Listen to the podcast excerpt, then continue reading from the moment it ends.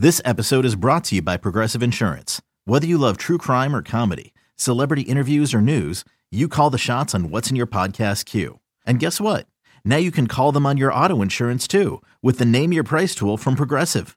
It works just the way it sounds. You tell Progressive how much you want to pay for car insurance, and they'll show you coverage options that fit your budget. Get your quote today at progressive.com to join the over 28 million drivers who trust Progressive. Progressive Casualty Insurance Company and Affiliates. Price and coverage match limited by state law.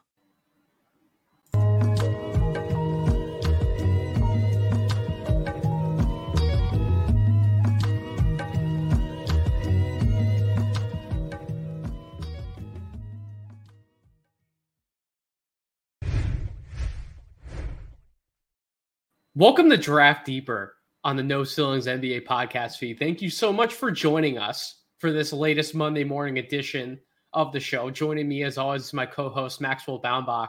Unfortunately, we have reached the point of the year where Stephen Gillespie will not be joining us on any episodes for the time being. He is on assignment for work, but Maxwell and I are ready to hold the fort down. And, and Maxwell, coming off of Combine Week, seeing the G League Elite Camp, the NBA Draft Combine, which you've been covering at length for NoCeilingsNBA.com. What better way to celebrate those two events plus the draft lottery than the latest edition of our Mockposite draft? How are you doing? Are you, are you ready to get into this tonight? I'm doing good. I'm I'm so excited. I finished my combine recap piece today, almost 7,000 words. Let's go. So went hard, went hard on the combine recap. Love combine week love getting way too excited about how long guys' wingspans are. Love uh, completely reevaluating things because of a scrimmage. Uh, but yeah, no, it's I, I, I do sincerely believe in the purpose the NBA Combine. I think there's a lot that we can take from it. Um, so I'm just like super fired up about basketball. I I feel like a renewed source of energy around the draft between like the excitement of like I was really high on this player and he did really well, and the excitement of like whoa, hold on. Like I had mm-hmm. this guy so wrong. I need to dig back into the film. I need to see if this was just a hot game or if this was something else. Like it's such a fun time in the draft world. And the lotteries happen. We know the draft order now. We actually get to know what order the teams are picking in. We don't have to fire it's up great. a tankathon. Playoff basketball is happening at the same time. Like, and it's oh man, I, I, yeah, it's a great time to be a basketball fan. I love it. I agree. The the combine stuff, it, it's always so much fun. Getting all the the testing, the measurements, the the scrimmage games. I I cannot get enough of it. But unfortunately, that time has passed. Now we are in we are full steam ahead. It's it's player workouts, it's pro days, it's all that fun stuff is in front of us, as well as a month, uh, essentially 30 days out from the 2023 NBA draft, in which we can come to all sorts of conclusions overreactions. We can fiddle with our board a million times before June 22nd. I have actually wrapped up my board and my rankings in terms of my evaluations and where I feel on these players. I announced that the day that we're recording this on, on May 21st. I'm in a great spot. Obviously, it's not a 100% finalized board because there will be players who obviously do not stay in. I'll have to bump some guys in by default. I have a few prospects who didn't make my top 100 who I have circled as who will go in. I have some draft and stash candidates who we will see if any of them hear their names called on draft night. But for the most part, my work is done. I can't wait to drop some breadcrumbs about a lot of these guys as we get closer to June 22nd. And, and what better place to start that than, as I said, it's Mockposite draft 7.0 tonight here on Draft Deeper. So, how that works for the audience, in case you haven't heard any of our Mockposite episodes in the past, Maxwell and I, we are the the tandem for this exercise this week. We put our big boards together to create a composite ranking of 1 to 60 between the two of us. We will use that pool of players exclusively. No other players outside of that top 60, just those 60 players to conduct a full 58 player mock draft selection with, of course, the updated order, right? As Maxwell mentioned, we had the hmm. lottery go by. The San Antonio Spurs have the number one overall pick. We finally know where Victor Wembanyama is going to go, which makes the first overall pick technically not a surprise. Maxwell's got it. I'm sure he can provide any nuggets as to how he thinks that's going to play out with the Spurs. But that's what we're looking at for tonight's selection. Maxwell, Maxwell's going to go first. I will hmm. go second, and we will keep alternating picks all the way through till 58 because we can't just do a first round mock here. It's it's draft mm-hmm. deeper. We got to give you a little bit more than just the first round. So Maxwell, you're on the clock, number yeah. one overall. I spoiled it. I know I did, but what do you mm-hmm. still think about Victor Wembanyama the well, Spurs. yeah, real quick, I just want I want to do a little bit of like tiny bit of housekeeping. So, sure. Um, as we mentioned, this is a composite of our boards. This was taken from the last time we submitted our composite boards to No Ceiling. So this is from about a week ago. So yes. this is pre-combine. So if you're wondering, like, where's Tristan Vukcevic? Look, I got taken out there. But if you're wondering, hey, where's Ben Sheppard? Where's Omax Prosper? We nailed it. We nailed it. We got we those guys on there. Uh, but yeah, guys like Seth Lundy, who I know that we were both really big on, who like, yep, I played it too cute with Lundy. I was ranking him like 62 all year because I was like, oh, he's going to go undrafted. And that's the kind of undrafted guy I want. Probably going to have to draft him now. Uh, so there are a few guys that are missing, and there's conversely a couple guys that that didn't do so hot in Chicago this week that may still be in there. Uh, yep. So that's a great that's that a great point, Maxwell. Yep. Yeah. Fantastic point. Yeah, even a guy like Dylan Jones, I think, is a guy that we kind of like is an upside. I think a lot of people. I, think, I, think I, have listen. I have Dylan Jones right now on my updated board that I just mentioned. Uh-huh. I have sixty. I really like him. Yeah, I do too. I I liked him a lot. Uh, preseason was a no stone guy, and then like throughout the year, like man, shout out shout out to Bryce Simon at Draft Digest because he was on me about Dylan Jones at points this year, and mm-hmm. I was mm-hmm. like, ah, I don't know, like another year, whatever. And then like he was in great shape at the combine, defended really well. Uh, definitely a guy that I would now swing on that I probably wouldn't have uh, a couple weeks ago. So uh, shout out to Dylan Jones, shout out to Bryce Simon for nailing that eval. Uh, but nevertheless, I'm on the board with the San Antonio Spurs, and I'm going to take Victor Wembanyama for Metropolitan 92. He is the best player in this draft. He is the MV. He won like every award in the French league. Like he won like best young player, MVP, like 80 defensive player of the year. Like he legit won every award in that yep. league. Uh, he's awesome. He's seven foot five. He's he's gonna shoot. The three point percentage isn't crazy right now, but he's getting to be very experimental and take a lot of looks that he probably won't take right away in the NBA. Maybe in time he will. Sure. Uh, but yeah, he's he's exploring the studio space and doing everything he wants out there for a fantastic pro team that is yeah that, that just won a playoff game today. Yeah. 22 points 10 rebounds 5 assists 2 blocks 2 steals in a playoff game. Like come on. What, he's what real deals don't overthink it. It's victor number one. I, I agree. It is victor number one which leaves me on the clock at number two the charlotte hornets. There there's going to be an incredible amount of debate as to what should the Hornets do with this pick. In case you missed it, we did actually publish a piece over on NoCeilingsNBA.com last week in which a few of us got together as a panel and we both, uh, not, a bunch of us wrote about what should the Charlotte Hornets do with number two overall, right? Who should they ultimately select with that pick? As I answered in that, as I'm going to be answering for a piece that I'm writing as well early on in the week regarding some of the scenarios that may play out with these draft picks, I would take Scoot Henderson. This is not a surprise to me. Scoot Henderson's been number two on my board all year long. That is not going to change. I understand the arguments for Brandon Miller at number two. I really do. And when we've talked about this before, Maxwell, I've gone into detail about which teams would actually deny taking Scoot Henderson for Brandon Miller. Who should actually think about that? And funny enough, along with the Trailblazers, who ended up getting the third pick, I also said the Hornets, right? I thought the Hornets should actually think about the whole Brandon Miller dynamic because they have LaMelo Ball in the fold. Here's the thing about LaMelo Ball I'm not 100% sold that he's the right leader for this Hornets team moving forward. I get the talent. I get what he's done in a few years already in the NBA. I get that he has all star upside if he reaches his absolute peak. He has all NBA, all NBA upside. I understand all of that.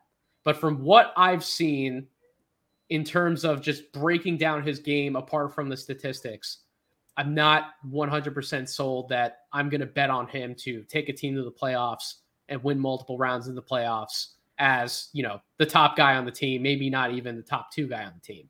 You know who I do hmm. bet winning those games? I bet on Scoot Henderson. I bet on the guy who I know from day one is going to do every single thing in his power to be the best version of himself that he can be. And that version of himself is the best point guard, pure point guard prospect that I've evaluated in my 12 years at, at trying my hand at, at studying prospects for the NBA draft. That's how I feel about Scoot Henderson. And listen, I think those two guys can work. I think great players figure out how to play with other great players. And even if it doesn't work, you potentially have a valuable trade chip in LaMelo Ball that you can dangle out to other teams and say, maybe it didn't work with us, but look at the talent, look at the numbers, look at how he can produce. What would you possibly give us to to build around, you know, the tandem of Scoot Henderson, Mark Williams? still have some other interesting pieces there. But the point is, I do not feel the LaMelo Ball is the guy who would stop me from drafting Scoot Henderson. How, how do you feel about that whole Hornets dynamic before you're up with the third pick? Yeah, I I think that you just take Scoot. I know that like heliocentricity isn't totally going away. Um, but I think all the best teams still have multiple guys that can get it done as shot creators yep. and scorers. And like I don't know, like everyone, like I feel like even with the Nuggets, people talk about them as as being like a very heliocentric team, and it's like sure, but I mean, look what Jamal Murray did the other night. Like that yep. doesn't happen without Jamal Murray. Like you need you need those guys, and like even like Michael Porter Jr. and the development that he's had as a playmaker for others, and some of the yep. stuff that he's done in recent games. Like you need multiple guys that can do stuff no matter what. And I'm not saying Brandon Miller can't do stuff. I think he can, but I think the idea of you don't take Scoot Henderson because one guy has the ball at a time is like just a very antiquated yep. idea uh, uh, of how a basketball team is constructed. And I think that eh, not, I don't know, the Hornets have had a pretty rough roster construction the last few years. So I don't want to be like LaMelo Ball is why they're not winning. But I mean, we've seen LaMelo Ball head an NBA offense, and I'm not like convinced he's the guy who's going to take you to the promised land. Yep. Um, so I don't think it hurts to like get somebody who might be that. And if if worst case scenario, they're both awesome, eh, but not totally compatible, you can always move one. Yep. Like you always have that option. So, but I think there's a better chance that they are more compatible. I do. I think they are too because one's a rim pressure guy and one's not. And I yep. think that it's just two different types of playmaking that can that can work well alongside each other and they both have size and length. So I'm I'm fully on board with you take Scoot. I think that Scoot I, I just I'm a little bit less sold about Brandon Miller reaching some of the high end outcomes just based on his numbers as a pull up two point shooter his age, his rim finishing, things like that. Like I think it's going to improve, mm-hmm. but I I think it does hold him back a little bit. Which is completely fair from him being if Victor Wembanyama wasn't in this draft, mm-hmm. then that would tell me you're comfortable taking Brandon Miller with possibly the number one overall pick. I don't feel that way. I don't think you mm-hmm. quite feel that way. But that doesn't mean that he may not be a selection very soon here. Yeah. AKA number three. Maxwell, mm-hmm. you're on the clock with the Portland Trailblazers. Is this pick Brandon Miller or is it someone? It else? is, yeah, and it is. It is because I think he can fit either timeline that they want to shoot for. If they want to trade this pick, Brandon Miller is the guy that a lot of teams will be interested in. So it's not a bad way to go, just solely for that point to have the asset of Brandon Miller, even if he's not a part of your long term plans. Um, but if they do want to keep building on this young core, it's it's Anthony Simons, it's Shaedon Sharpe, both guys that don't love the defensive end of the floor. and I think there's some concern about Brandon Miller as a defender because he's kind of skinny right now. His feet can be a little bit weird at times, but I think instinctually he does a very good job. And I think that as he just kind of continues to to fill out a stream and things like that, I think he's going to be a really good defender mm-hmm. at the NBA level. I, I truly believe that. Um, and I just think he's a nuclear, nuclear, nuclear shooter. And I think that even if you're if we're taking Damian Lillard out of the equation and we're just projecting forward, I, I really like the fit alongside guys like Shaedon Sharpe and Anthony Simons, where he can do a little bit of playmaking, but he's also still going to be off the ball a good amount. Um, I do think with a guy like Shaedon Sharpe, who is as nasty downhill as he is, it almost takes a little bit of that like rim pressure concern off of him. Yep. Where he can be on the perimeter pretty much full time if you need him to be. Um, and if you are going to play with Lillard, I think that he's probably the most like if if the Portland front office is just looking at it from the perspective of we want guys around Dame, this is probably the most ready to contribute to an NBA team guy. They they don't there. have any other small um, forwards on the roster who are legitimately ready at the catch and shoot for anything that Dame's doing at yeah. pick and roll, those kickouts. Like they they don't have they need someone like a Brandon Miller on the roster. They're yep. they're talking about trading the pick even if they go out there and they find some sort of quote unquote star small forward, they're still kind of looking for a guy that fits mm-hmm. the mold of a Brandon Miller. So he's he is ideal for them. Yeah, and I think as I mentioned earlier, like I'm not totally sold on like the superstar outcomes for Brandon Miller, but I think they're like pretty attainable star outcomes. Not superstar, but star, like a guy who can make an all-star team or two. He's yeah, like like third, nine. like third banana. Yeah. Yeah. He's he's a nuclear three-point shooter. He's a fa- he offers fantastic positional rebounding. Like he's a really, really great rebounder. Grab and, and go. I, yep. Yeah, and I think that yeah, exactly. He's he's a really good playmaker, sees the floor well. Um, and I, I think a really underrated part of Brandon Miller's game is I think obviously just like big, can shoot. Like that's like playoff guy material stuff. Um, like whenever you hear people talk about like drafting for the playoffs, right? Like Brandon Miller fits that. But I think one of his best skills is that when the game is not going his way, he still finds ways to bring a lot of value to the game.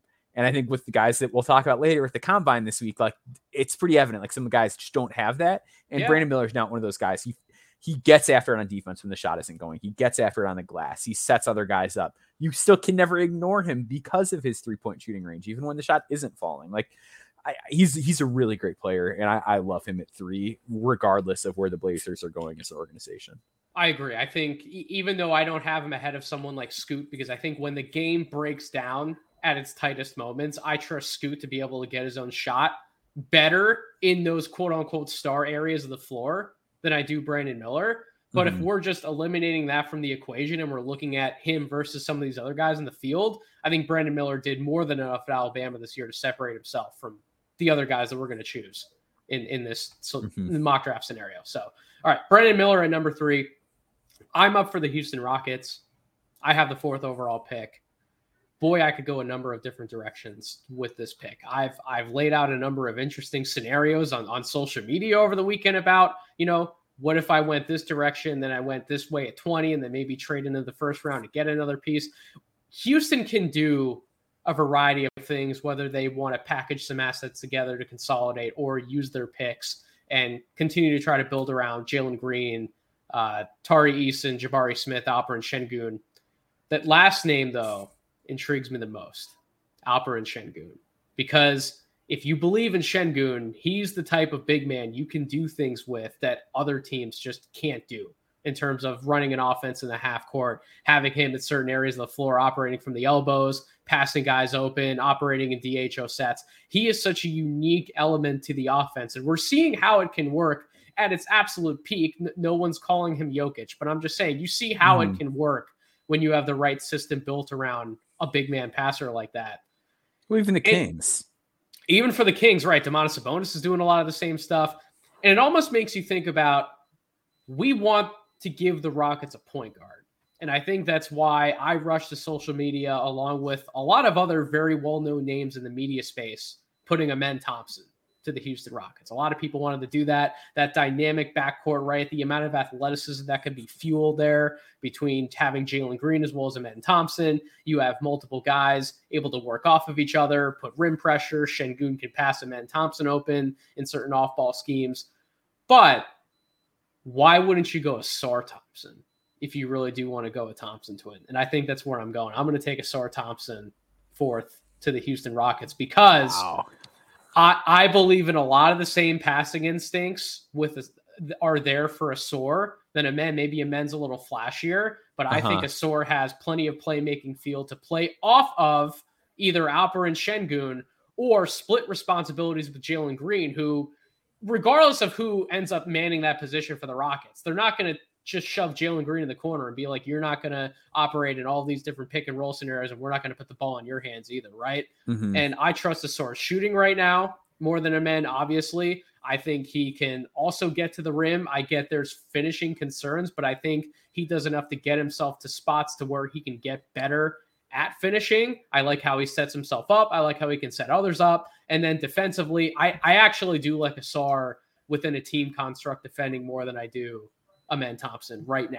So I would agree with that. Mm-hmm. I think for all of those reasons, because you have two pieces like Jalen Green and Alperen Sengun, I'm going to go with Ausar for the Houston Rockets. Now, Maxwell, if, I'm curious of your thoughts on that, but I will also say if this were, let's say this was the Spurs who dropped to number four and the Spurs were here, I would I would select a Amen Thompson for the Spurs because I don't think there's anyone within that offense outside of Devin Vassell who would command any sort of reps like that on the mm-hmm. ball within the offense. And I think they need somebody like a Amen Thompson to take lion's share of that offense. I think because you have those other two guys there in Houston, I've actually talked myself into Ausar. Your thoughts?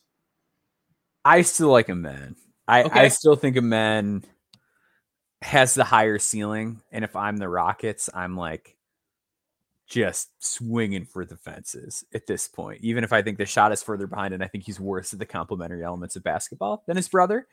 Um, I like a Amen here because I think the Rocket situation with Ime Udoka as a head coach is exactly what a Amen Thompson needs. Okay. And I think he's the guy that's going to unleash that upside because I think so I've got I've got a glut of guys in this tier. Um I think with Amen, he he needs to do stuff without the ball on offense. Yeah, he does. Uh because right now he likes to stand around and he's not a floor spacer.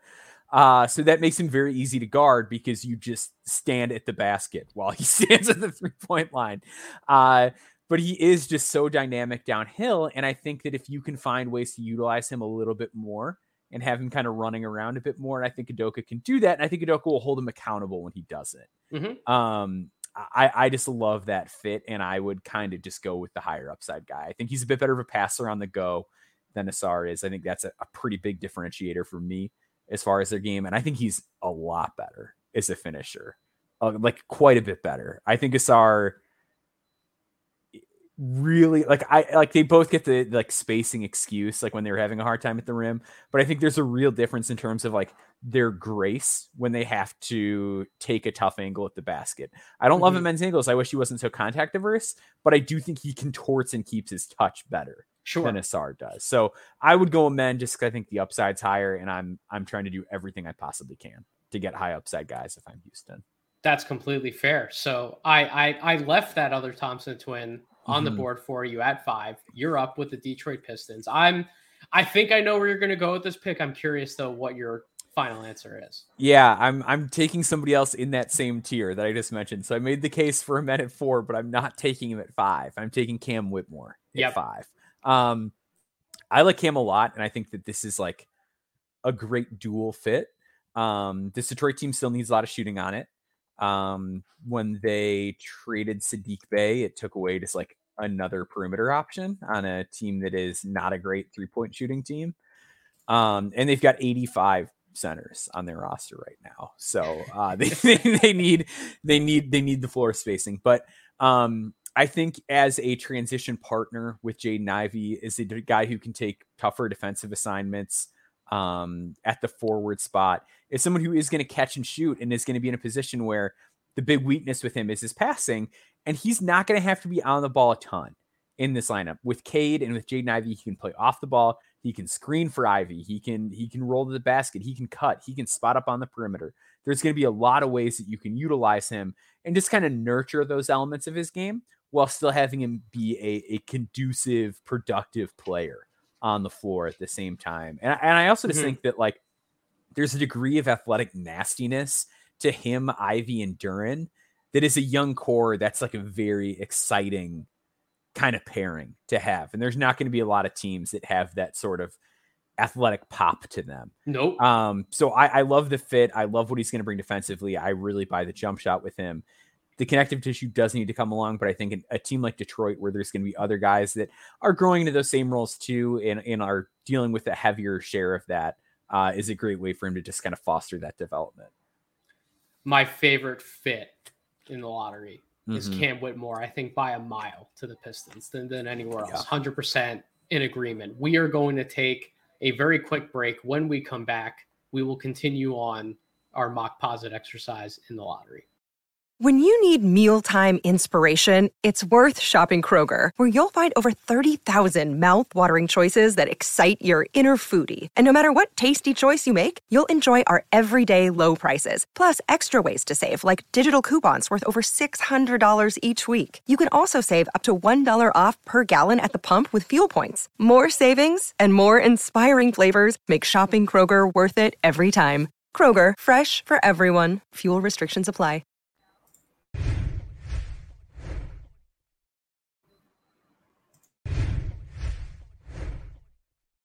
All right. And we are back. I am up number six overall, the Orlando Magic. So we have taken the top four players in our composite rankings, which were Victor Wembanyama, Scoot Henderson, Brandon Miller, and Cam Whitmore in that order. And I reached a little bit down the board to take Ausar at four overall. He is eight in our rankings. So a Amen's still on the board. There are some other fun options on the board. I am actually going to go with Taylor Hendricks. Oh, what? I'm going to go oh, Taylor man, Hendricks. that's who I was eyeing. Okay. So the reason why I'm going to take Oof. Taylor Hendricks is there's been a lot of talk about who actually fits with this Orlando Magic roster and what they should look to do from a roster construction standpoint. I think Taylor Hendricks slots in perfectly in between Paolo and whoever else you want to play at center, whether that's Wendell Carter, whether that's Bol Bol getting some minutes at the five. And then you still have this massive lineup of, let's say it's Wendell Carter, Taylor Hendricks, Paolo, Franz, insert point guard here, likely Fultz or Suggs, one of the two. Either way, I like Franz at the two. I, I while I do see value in him being a three long term and Paolo being the four, I think Franz handled playing the shooting guard position very well this year for Orlando. He did quite a bit of it because they don't have a natural two guard and they could still swing around and get another two guard at some point in this lottery. Spoiler pick number 11 coming up.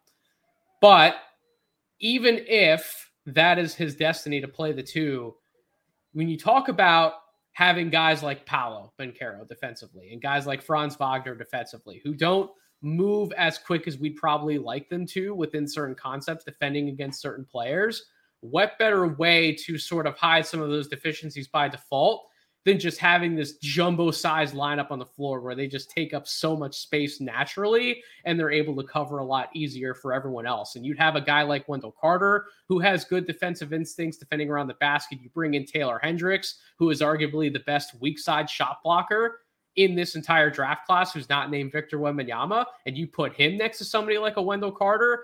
Now you're talking about essentially making sure there's always going to be a presence defending shots around the basket while also having these other two guys in the wings who can just take up space, dig down, and it makes it incredibly hard for guys to really get the types of shots that they want. And then, oh, by the way, you still have Fultz defending at the point of attack or Suggs. So that to me is a lineup that can succeed defensively and sort of mask some of those deficiencies while also keeping the floor space for everyone else on offense because Taylor Hendricks is one of the best spot up shooters that we have in this class. Certainly the best at, at his, arguably the best at his size in terms of his positional group. So, what do you think about that pick, Maxwell Taylor Hendricks to the Magic? Um, I get it. I do have him a tier down, and I love Taylor Hendricks. I okay. I am a huge, huge Taylor Hendricks guy. Um, my thing is, I'm just not positive it's like the best use of Franz to have him like chasing sure shoes and things like that. So I would I would have still probably gone with the person I'm going to take next year. Um, but yeah, I I think the idea of that amount of length is fascinating though, and I do think it's worth exploring. I just wouldn't have done it with Amen Thompson still on the board. Sure, is ultimately where I come down. Sure. So you're going to be up with the Indiana Pacers. Mm-hmm. Are you taking Amen Thompson? Or are you taking? I forward? I am. I I know they I know they don't need more guards. I know that their roster has a million guards on it, and I know that they need to get bigger. But Amen is is in that that tier for me where I, I just don't I don't feel comfortable breaking it at this stage. I think he does have franchise changing upside. I, I think again the dynamic like we talked about with Scoot and Lamelo, kind of similar with Haliburton, where Haliburton's going to get downhill a little bit better, but um, I think having the pace heavy guard and the transition kind of fast bursty guard is a really fun combination. Um, I think with their length, that makes them a very formidable backcourt. You're kind of counting on Mathurin to become a three like the fit isn't ideal. I like Mathurin a lot more as a two. Um, but I'm ultimately a big believer in his game. I think there's a lot of interesting forwards in this draft. This is a team with multiple picks. I'm hoping I can get somebody else later down the board that kind of fits the need a little bit better um, because those players are hard to get. Every team wants fours and threes with size. So, yeah, I, I, am just taking Amen Thompson. I'm taking a big swing I'm hoping to get a franchise changing player in Indiana to pair alongside uh, Tyrese Haliburton. Had that be my backcourt of the future and hope everybody else keeps growing. So the only player within our composite top eight that we have not selected is still on the board, right?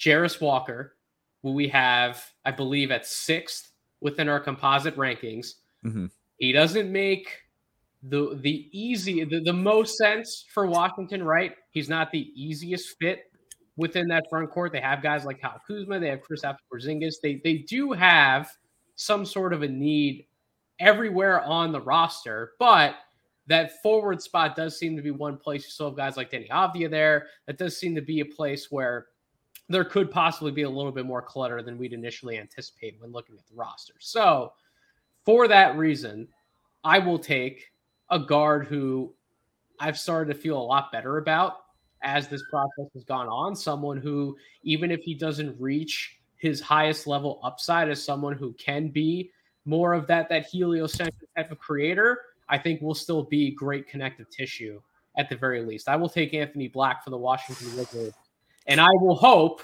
that he can be the type of point guard that this Wizards team desperately needs, which is someone who can create shots for Kyle Kuzma, for Kristaps Porzingis, for Bradley Beal, and actually take some pressure off of Beal to where he doesn't have to have all of the responsibility on his shoulders in terms of both scoring and playmaking. I get that they have some other options, but we don't know how long somebody like Monte Morris is going to be on the roster.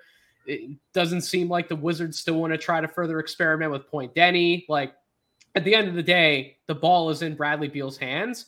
And it just seems to me like he would be much better served as a scorer and as a shooter to have more possessions where he's not forced to, to run pick and roll to dissect, break down the defense, to, to get others involved, right? At, at that point of the offense. So give me someone who can put pressure on the rim, who can break down a defense, who's still working on a scoring package in terms of shooting the ball. But if all of that comes together for him, which I'm growing more confident that it will, I do not hate his shot. I think it just needs more reps and some more time to, to work itself out. But give me that guy who can start creating for others and, and break that offense up a little bit in terms of it's Bradley Beal's turn, then it's Kyle Kuzma's turn, then it's Kristaps Porzingis' turn. Let's get a little more ball movement going. Let's inject someone like Anthony Black in there. What, what do you think about that pick? I I like it a lot. I think Anthony Black is the real deal. Like, and he's one of those guys. like I always say, like I'm not Mr. Intel. Like I'm not a guy who like like that's not. We're not like a news like kind of you know site. Like we're we're in like evaluation site. So yep. that's not like our that's not our bag. But it does seem like anytime I speak to anybody in basketball, somehow someone's like, and you know, Anthony Black is like the greatest human being of all time. like, like yeah. Every, every time we come across Anthony Black stuff, it's always someone being like, uh, he is the, the smartest, hardest working, greatest player on earth. And it's like, wow, all right. Like everybody's just got glowing things to say about him that I'm really comfortable betting on Anthony Black, the guy.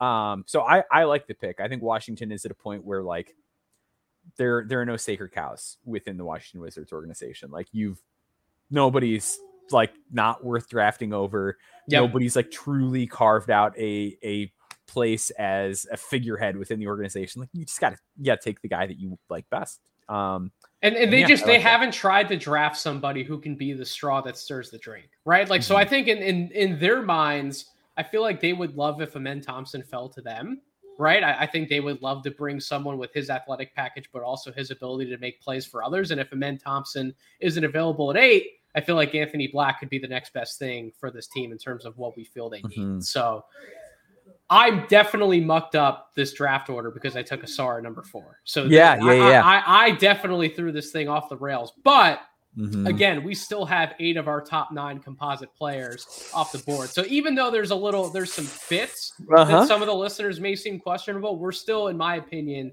drafting the right guys in in terms of who's actually going this high up in the draft. Mm-hmm. So Maxwell potentially has a nice gift who fell to him at number nine if he would like to draft this player, or he can go somewhere completely different and just continue to throw this Mockposite off the rails. What if what if I tell you that I'm going to pass on this gift that you have given me? I think some people in those ceilings are about. They're going to be upset. Minds. I, I think they're going to be really upset when yep. they find out why I'm passing on it too. Yep. So so Jarace Walker is he's the elephant in the room here, right? Like he is the best player on the board. Uh, one could say he is a very safe prospect because he's such yep. a good defender. He's such a smart passer. But look, I'm the Utah Jazz. I'm in a similar place. I've got Walker Kessler. I know that he's going to be my long term big man. But other, but I don't really have like a franchise guy. And if I perhaps see a player on the board with a lot of offensive upside, who maybe is a pretty pretty bad defender, uh, I feel pretty good knowing I've got Walker Kessler behind him. Yep. So I am gonna swing and take our guy Bryce Sensabaugh, yes, from Ohio State oh. with the number nine pick in this draft. I think it's just one of those things where the fit is a little too tasty for me. I can't. I I, I I love Jarace. I think Jarace is going to be a really good player. I do think Bryce has a higher ceiling than Jarace, and I think this is like the environment for that to happen. Right? You've got Will Hardy, who's shown himself to be a really good NBA coach already. You've got a fantastic big man around him. Even at like the wing spot, you've got Ochai, who I'm like pretty comfortable like giving a tougher defensive assignment to if I need to. Yep. Um, as he continues to develop, they're still just kind of thin on those wings, man. Like they, there's they can either play giant or you know they end up playing a little bit small, you know, playing two guards and things like that. And I think Bryce is a great roster fit, but I also think he's the highest. He might be the highest upside player on the board at this stage. And I think that he just it's it's it, he fits like a glove. And I know you don't want to draft for fit. Um, and I think there could be an argument that like a Jarace Walker Kessler defense would be unbelievable. And it, and it would be, don't get me wrong. I think I'm just a little bit lower on the Jarace shot coming around. Um, and I'm, I'm just so so that that about, reason yeah. the shot is exactly why I did not take him at number six. He was Yeah, the other yeah. player who I obviously had in consideration at number six. I could have talked myself into taking him as high as four to the Mm-hmm. Houston Rockets because even though they have Jabari Smith Jr. there, they don't have the the type of athletic, in my opinion, more switchable presence.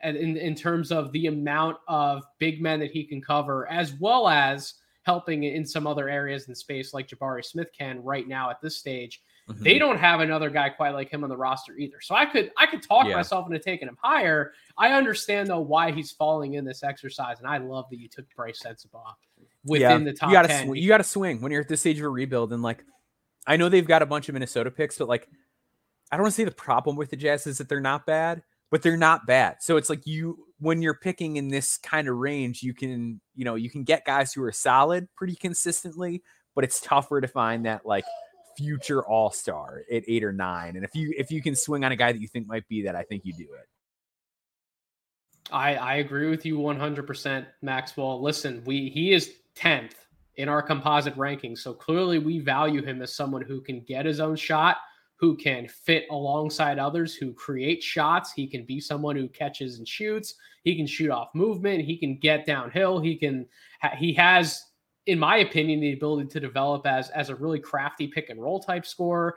The- There's just way too many fun outcomes for Bryce offensively, in my opinion, to leave him outside of the top 10, top 11 picks. So Jarace Walker ends up falling to the Dallas Mavericks, which if I'm the Dallas Mavericks and Jarace Love Walker's on the board, I am Love running to Mhm. that podium because he is the type of defensive presence that Dallas has not had on their roster for quite some time, right? And he can cover up a lot of holes. He can check a lot of boxes. If he does hit his ultimate upside, I would argue it may be higher than Bryce's if he hits his ultimate upside, but there's going to be more work to get there, right? We saw IMG Jarace was the type of player who you could give the ball to on the low block and the high post. You could have him catch and shoot. He was comfortable doing a lot of these more perimeter oriented things. And I've literally seen him do these things in person in college when Houston played Temple. Corey Tulaba and I were right front row watching him do these things.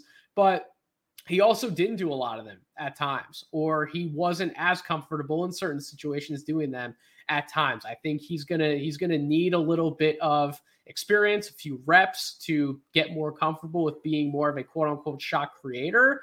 But in the meantime, if he is someone who's more of a play finisher and needs guys to set him up, there is no better guy right now than Luka Doncic in terms of setting other Mhm. guys up for easy shots. So he would incredibly benefit from having that guy on the offensive end and then cover up a whole bunch of holes that team has defensively. So Jarace Walker at 10 makes too Mhm. much sense. Maxwell, you're up. Orlando Magic via the Chicago Bulls, 11th overall pick. To recap, I went Taylor Hendricks at number six.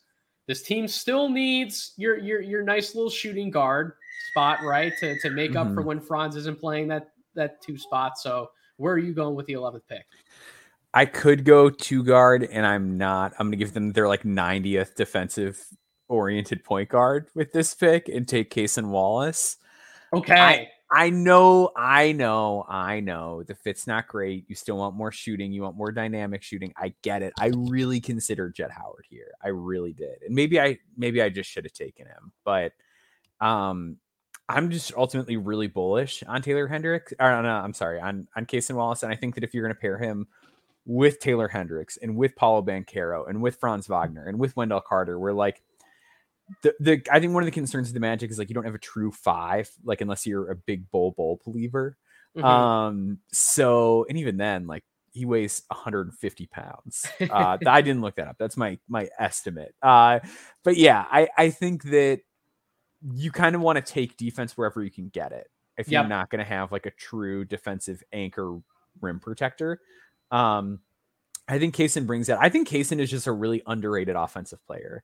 Uh, and I know John Hollinger made mention in this piece this past week that there might be some medical concerns with Wallace. That his back injury is not something that's very common in young players, and that might be cause for concern.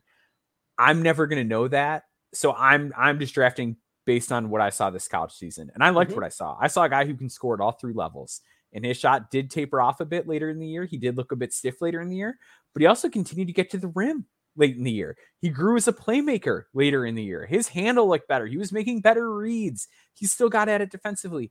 If he was able to do that through a back injury, I'm I'm very optimistic about what a fully healthy Cason Wallace can look like if he can be that. Um, I think he's just worth a swing. I, I think if you just look at the rim pressure numbers from guards in this class, he's one of the best. Kobe Bufkin got there a lot, but he got there assisted a lot. Um, yeah, I, am just a huge, huge believer in what Cason Wallace is going to do. Six eight wingspan too helps helps every inch. Helps some guard twos, right? So yep, if he is yeah. playing next to another point guard, him and I Suggs, mean, you can find ways to do it if, yep. if, if they can shoot. And I, I do think Cason can shoot. So um, like really, really good pull up two point shooter, better on pull up threes than a lot of other guards in this class too. Pretty good taking those under pick and rolls. Like I don't think guys are going to love to go under on him you, in time. You, you know, you know what number that you threw out in one of your pieces absolutely like blew my mind, and I was mm-hmm. like, oh shit, we need to think about Cason Wallace a little more. When you laid out how much he got to the rim unassisted and how yeah. he finished on those looks, like we we knew he had yeah. the floater game. Really, we could really make an open jump shot. Rim. We knew we could make like a pull up mid range shot but when you add that third level at the basket, which is an underrated, you know, aspect of guards' offensive games, in my opinion, you add that to the mix, and you're looking at in terms of skill package, one of the more complete guards that we have. A, a big reason why I could have taken Cason Wallace at number 8 mm-hmm. to the Washington Wizards, and I could have had him playing alongside Bradley Beal. And even what you're doing with the Magic here, Maxwell, I think our two picks, even though they might not be what consensus is thinking about, you're giving the Magic freedom to play all of these different lineups, right? You're giving them lineup versatility by default, all these different mix and match combinations. And the more that we watch playoff basketball, if we do want to talk about drafting for the playoffs, the, the more I think we need a team to have those versatility, the versatility in terms of creating different lineups and just being able to give a coach the ability to go down his bench or, or, look at this different line of construction or that and say, you know what, maybe this didn't work for us, but we do have confidence because we were able to try this in the regular season. Let's let's go a little differently. Let's try that. And I think that's what we're doing with the Magic right here with these picks. And I, I love the, that you took a different approach and you went somewhere like Cason Wallace. And in order be damned, we're still picking our top 11 players mm-hmm. in our composite ranking. So I love that we did that. Okay. I'm on the board at number 12. I'm in I'm in a tough spot because I know I know what's been mocked. There are there are two guys who are much more popular picks amongst consensus for the Oklahoma City Thunder. There's a guy who I really love who who I could also talk myself into taking, but I'm not going to do it. I'm going to make the pick that I've been arguing for for the Thunder for weeks now, and that's Derek Lively. I'm going to take Derek Lively for okay. the Oklahoma City Thunder. The the reason why I'm doing that is I I buy his defense around the basket from day one. I buy I, I buy his shot blocking ability, his rim protection, his rim deterrence. Even though he isn't this massive body either in terms of girth, I still like his overall size and his athletic package at over seven feet. Right, he's these seven foot one, gives you another option to defend the basket, somebody else to put next to Chet Holmgren. And when you have both of those guys on the floor at the same time, good luck finishing around the basket unless you're one of the the bigger centers in the league, like a Joel Embiid or a Nikola Jokic, right? If you're a team that that build prides itself around driving to the basket, you know, getting different looks off penetration, good luck doing that against those two shot blockers because they're two of the best that we have out of the last two drafts. They're both smart players. I do buy their instincts, their timing, their leaping ability in the case of Lively. And then the other interesting aspect to Lively's game that Rafael Barlowe's been calling out because he's been at the combine this past week.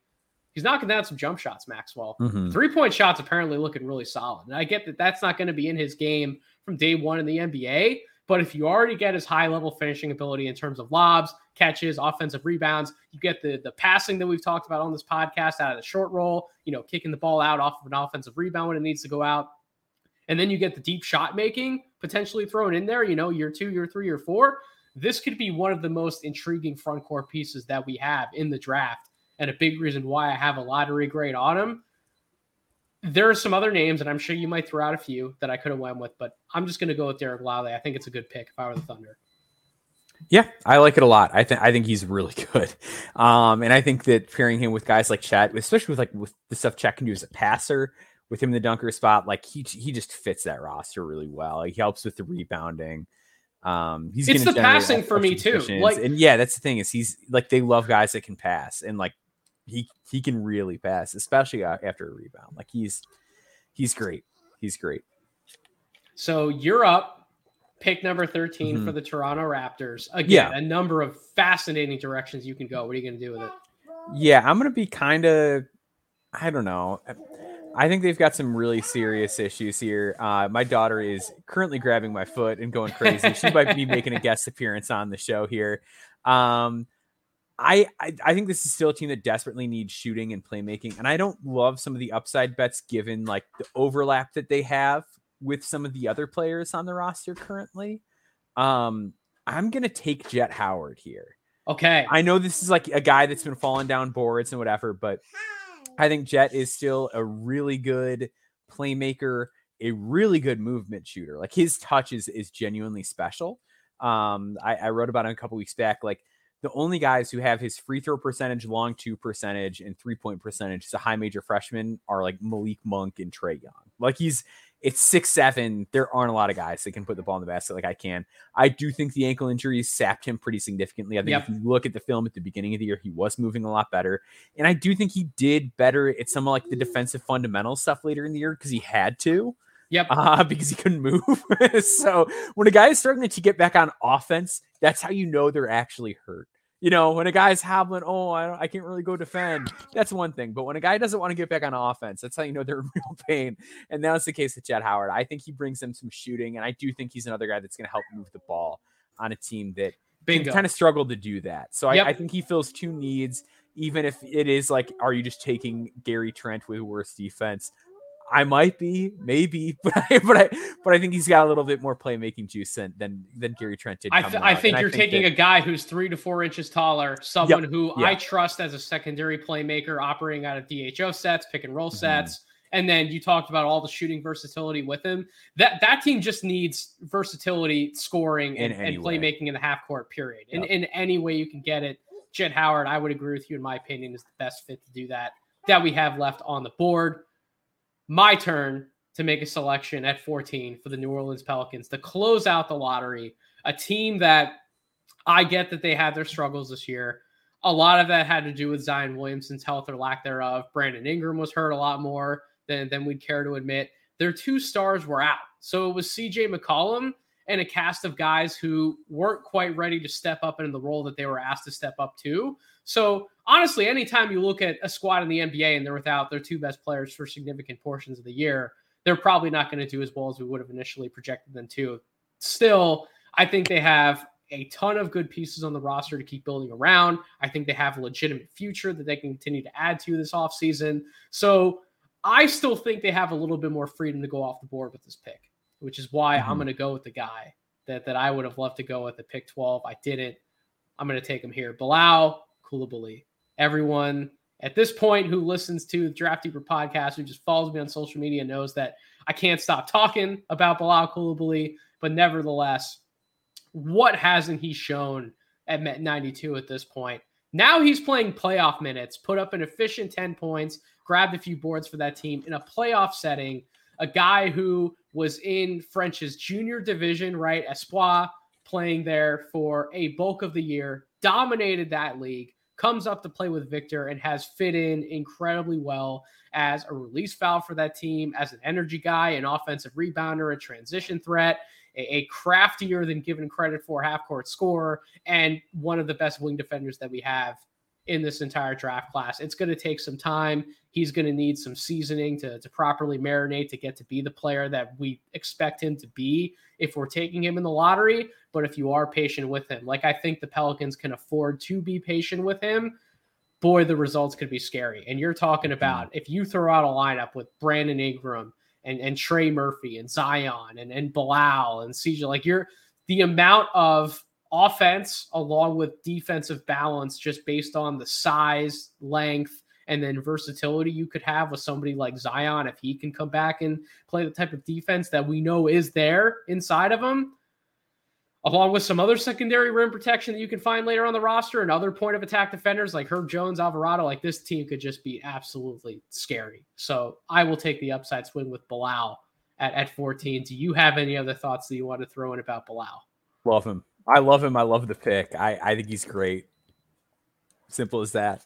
Easy pick. Easy pick. Easy day to make that pick. We will take mm-hmm. another break when we come back. We will start flying through picks much quicker. We will close out the the first round and then we will look to move into the second round.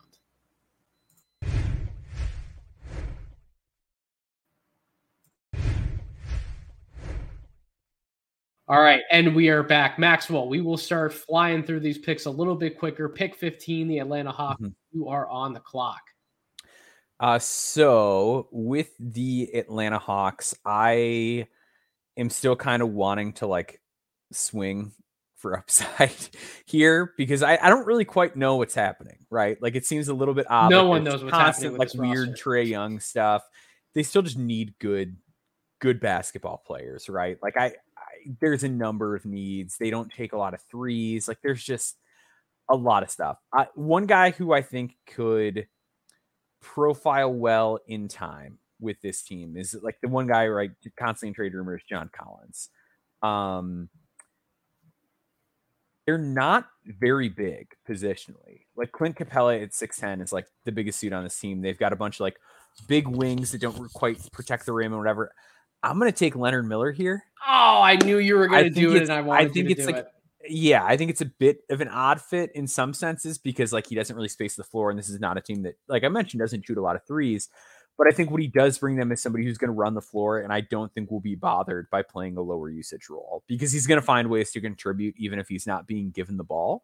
Um, so I think for that reason alone, um, he's going to fit. But I think you're going to hope that AJ Griffin is going to keep coming along, and you're yep. going to hope that like that in and of itself is going to generate more three point looks.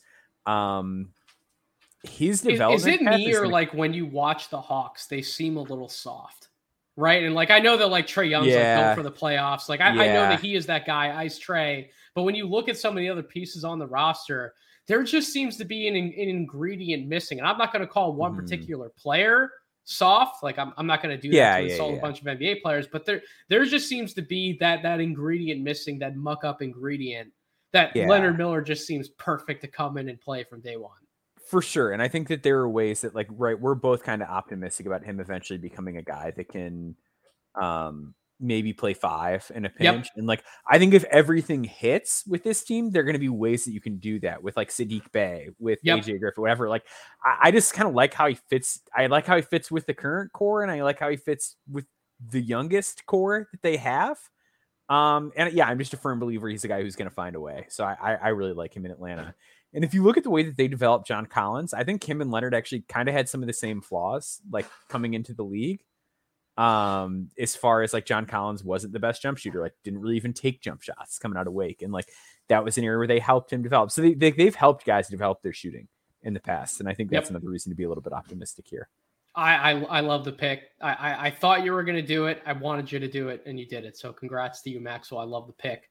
Utah Jazz via the Timberwolves at number 16. I will take a player who by consensus, I think has fallen a little bit to this point, given where he apparently is sitting now. And he could certainly go in the lottery when, when all is said and done. Mm-hmm. We don't have him ranked there compositely, but I can 100% see scenarios in which he goes there. Kobe Bufkin, the, the player who apparently is the best Michigan prospect according to consensus, we have just thrown out the, the Jett Howard sweepstakes, apparently. But nevertheless, Kobe Bufkin would be a great fit for Utah if they went the direction of taking a wing or a forward like a Bryce Sensabaugh, if they would have taken Jarace Walker, if they don't take one of Amen, AB, or Cason Wallace, this is the type of guard they would want to swing around and take at 16. And he he's not a, a pure point guard right now. He may never be mm-hmm. a pure point guard, but he is a true combo who offers scoring upside, right? We love how he, I love how he finishes around the basket, how he can hunt for a shot in the mid range. He has improved as a three point shooter. He's improved as a decision maker. His point of attack defense is something to really point out. Uh, he is a guard who isn't afraid to mix it up on the glass either. So there are a number of boxes that he can check, albeit not checking them in the quote unquote conventional point guard way. Nevertheless, I just love him as someone who eventually Utah's going to be able to put the ball in his hands and they trust what he's going to do with it in terms of setting up others or knowing when to go get his own. I love that Kobe Bufkin pick at number yep. 16. Maxwell, oh boy, mm-hmm. the pressure that's on you right now. Making picks for the Lakers or the Knicks is oh. never fun because the fans can just come at you in waves. But mm-hmm. will you make Lakers fans happy with who you're taking at 17? I hope so. Uh, so I think I think this is like a, a play it safe pick that that does fill a need, but I do think this guy's going to be a, a, useful NBA player long term too. So I like it just in terms of what I'm getting for the 17th pick. I'm going to take Grady Dick here. Okay. Um, Grady Dick is a guy that I've kind of gone back and forth on quite a bit. Um, just based on the day, the defensive film will kind of hit me differently. I think his some of his reactions are are really smart, and he sees the game well, but he's not very quick twitch. He's gonna have a really hard time just containing bodies at first because of how thin he is. But this is a team that that doesn't shoot a lot of threes that could use help in that area. And as they continue to kind of pursue a title, even if Grady Dick is such a mess defensively in year one, he doesn't play at all. But if he's back in year two, you're still going to have Anthony Davis. You're still going to have LeBron. You're still going to have Jarred Vanderbilt. You're still going to have like these big guys that can can take care of some of that defensive stuff for him. They're going to have a lot of length around him. That I think there are going to be ways that he's able to hide on that end of the floor with that roster coming out of the gate. And you hope that he finds a way that the defense gets to a point where he can be a long term starting NBA wing. And I think that the Lakers could present that kind of a proposition for him while giving him, you know, a role that he can play. If he has yep. a regular season game in a pinch, there's your floor spacer on a team that needs one. So I, I kind of like the fit, uh, both short and long term here. If Grady Dick is on the board, I agree with you. The Lakers, in my opinion, would not pass on him if they're keeping and making that pick. I, I, I do think he'd be the selection, so I can't fault you for that one. I'm up at number 18. All right, I'm going to surprise you with this one. Oh boy, I, I am. I am not going to go with a few names who I have ahead of this guy, but there's just a part of me with Heat culture, with watching what they're doing in the playoffs right now, mm-hmm. with Jimmy Butler being Himmy Butler, the man that he's been why not get someone who can be a Himmy Butler understudy? You ready for this one? Sidy Cissoko at pick 18. Whoa. All right. Sidy Cissoko right. to the Miami Heat. So what what do we like about Sidy right now? Right? He is this big wing who is not afraid to play defense. He is not afraid to go to scale down defensively. He's not afraid to scale up defensively. He will go guard your best player on the wing. He can navigate screens. He can certainly keep up with other types of movement. I, I think the off ball defensive stuff is going to eventually come around for him as well, to where you're looking at him as one of the more complete defensive wings in this draft class. He crashes the glass. He's one of the most athletic guys in this draft class. He was second in the G League in dunks. That's something that uh, a lot of our friends over at Ignite have wanted to talk about with him. And then the passing vision. His ability to move the ball on a live dribble is some of the best at his position group in this entire in, in this entire draft class. And that feel for being able to move and pass the ball, his instincts, how he can fit in as a two-way wing, I absolutely love it. And you know who was another bigger wing who we didn't know if he was going to be able to shoot the ball or score well enough to, to certainly stand out as maybe like a third option, let alone carrying his team offensively in the playoffs? Jimmy Butler. And I'm not saying that Sidy Cissoko is going to develop into Jimmy Butler. Please do not aggregate that. That is not what I'm saying. My point is there was another guy just like Sidy who was an underrated prospect, played his way up at Portsmouth, had to prove to others that he was worthy of a draft selection. And Sidy Cissoko is another guy who he played his way through Ignite, played his way through a pro league. He produced He's certainly produced well enough, in my opinion, to be in consideration for a top 20 pick. I can't think of a better situation for him to go to than the Miami Heat. So that's my surprise pick. That that's one of those that I'm going to throw a curveball in this draft, and I love what I did with it. So Maxwell, pick mm-hmm. 19, mm-hmm.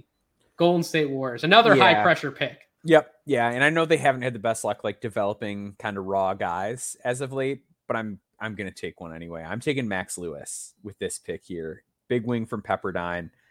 I think if you look at what they've done with Andrew Wiggins, as far as how he's developed in terms of how he's played more consistent defense, how he's become a rebounder. A lot of things that he didn't show in Minnesota. They broke a lot of bad habits with him. And this is a guy that needs some bad habits to be broken. Um, but I think if you want to, you know, talk about the turnovers and some of the stuff he doesn't do well, you got to talk about the fact that he does a lot of things well already. 44% catch and shoots, um, was 57.3% at the rim in the half court, can really attack, takes big long strides to the basket, NBA athlete, NBA body. When he wants to lock in, he can guard the ball. He's just got to be more consistent as a defender. He's got to be a, a, bit slower of a decision maker, which is the opposite of the problem we talk about with most of these guys, right? They catch the ball, they survey. Lewis goes too fast. I'd rather have that. I'd rather have a guy where I, I say, hey, you know what? Take a minute, slow it down, take it easy. Don't feel like you have to force everything. It's okay to, to take a second. Um, I think a lot of the, the issues in his game are fixable. I think he's got a great attitude based on when I interviewed him. I think he's very humble. I think he knows what he needs to work on. And I think if you tell it to him and, and give him the tools to fix his problems, he's going to do it. And I think that if you just look at the raw production and skill that he has, I think he's a bet I'm willing to take. Um, whether or not he fits in with this core right away, whatever Golden State ends up doing, it seems like there's going to be some turnover there. Who knows? He's the guy I want my organization. I love it. I love the Max Lewis pick. I thought long and hard about it for Miami at 18. The reason why I didn't take him at 18 was because of the defensive flaws that you pointed out, albeit he has the tools and the willingness to continue developing on that side of the ball to succeed. I just didn't know how, I don't know how quickly he's going to develop on that end. And to me, that would be a deterrent in terms of Miami making that mm-hmm. pick, for example. But nevertheless, I love Max Lewis as a top 20 pick. I think his upside – you and I would agree his upside could be one of the the 12 best prospects mm-hmm. in, in yeah. this class. So at this point of the draft, you have to take that chance. The Houston Rockets at number 20. I'm in a tough position with this pick because I took Ausar at number four, right? So it kind of it kind of throws a few things out of place. They have a few combo guards already on the roster. They they have so they could really use some help on the wing and they could also use like a backup center that offers more rim protection behind someone like Alperen Sengun. Whether or not the Usman experiment is going to work out, that's still uh, to be determined. But I'm not going to go the direction of wing or big. I'm going to go the direction of guard because I think at this point at 20, by my rankings, there's a guy who has fallen long enough, who is certainly, in my opinion, deserving of a top 20 selection. That's Keyonte George. There, there are people in those ceilings who would have yelled at us that we didn't take him inside the top 10, mm-hmm. let alone let him fall to 20. But I think the value is too great at this point to let him fall anymore. If he works, Maxwell, if he is the absolute best version of himself, it is not out of the question that he could turn out to be a Jamal Murray type of player for a good team in the playoffs. That type of dynamic scorer, that type of dynamic guard who can work out of DHO sets, who can play alongside a big like Alperen Sengun for a lot of the reasons I outlined offensively with Ausar Thompson. I think Keyonte George could also give you a lot of that at that combo guard spot. And I do trust Keyonte defensively. I think he he has been underrated when people talk about him as a player in terms of his defense. So to me, you're getting one of the more complete packages that you can get from a prospect at pick 20 I will take Keyonte George for the Houston Rockets. I apologize, Keyonte George fans, that he slid this far. I will stop that. Maxwell, you are up, pick 21, one of two back to back picks for the Brooklyn Nets. Mm-hmm. Who are you going to take first at 21? So I don't know what you're going to do with the second one. So I'm going to do what I what I think should be their highest priority first, which is swing big. Um, because like I mentioned earlier, kind of with the Jazz, right? Like when you're in this situation where you are in the middle, if you've got multiple picks, I think you've got to take like one home run swing at least. Um, I am going to take GG Jackson with this pick. I think it's a risk. It's a risk. Um, but here's how I'm talking myself into it. So GG, there were some reports coming out of the combine. He he had one good shooting drill, and then he was not hitting some shots.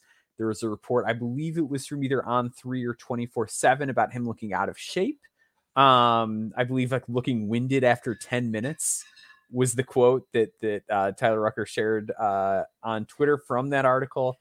Um, he measured with a short wingspan, so he's got to be more big wing than energy big. Look, there's a lot of problems with GG Jackson.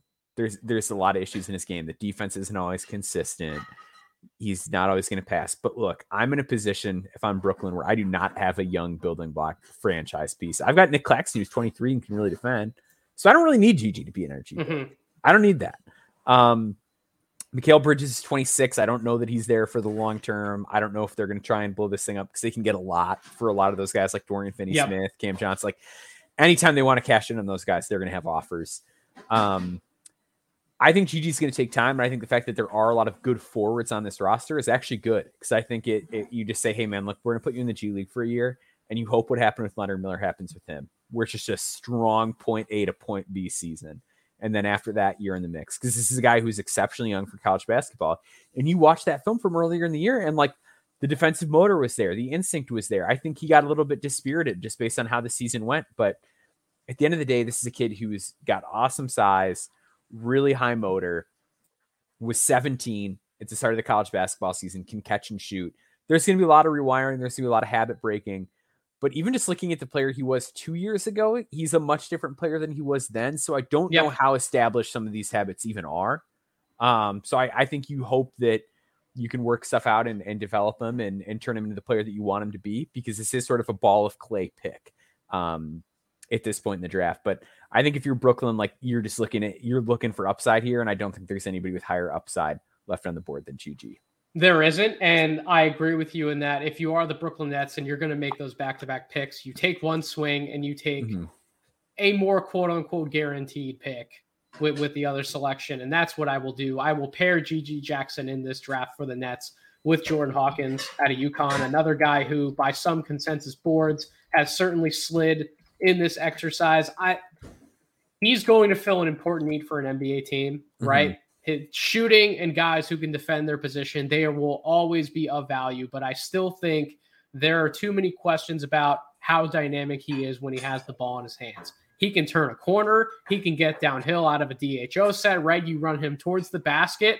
I believe in him being able to get to certain spots, but the the two point percentage has not been there for him. The at rim finishing has not been there for him in terms of the, the, the degree that we would like it to be. He is almost exclusively a movement shooter right now with debatable passing feel.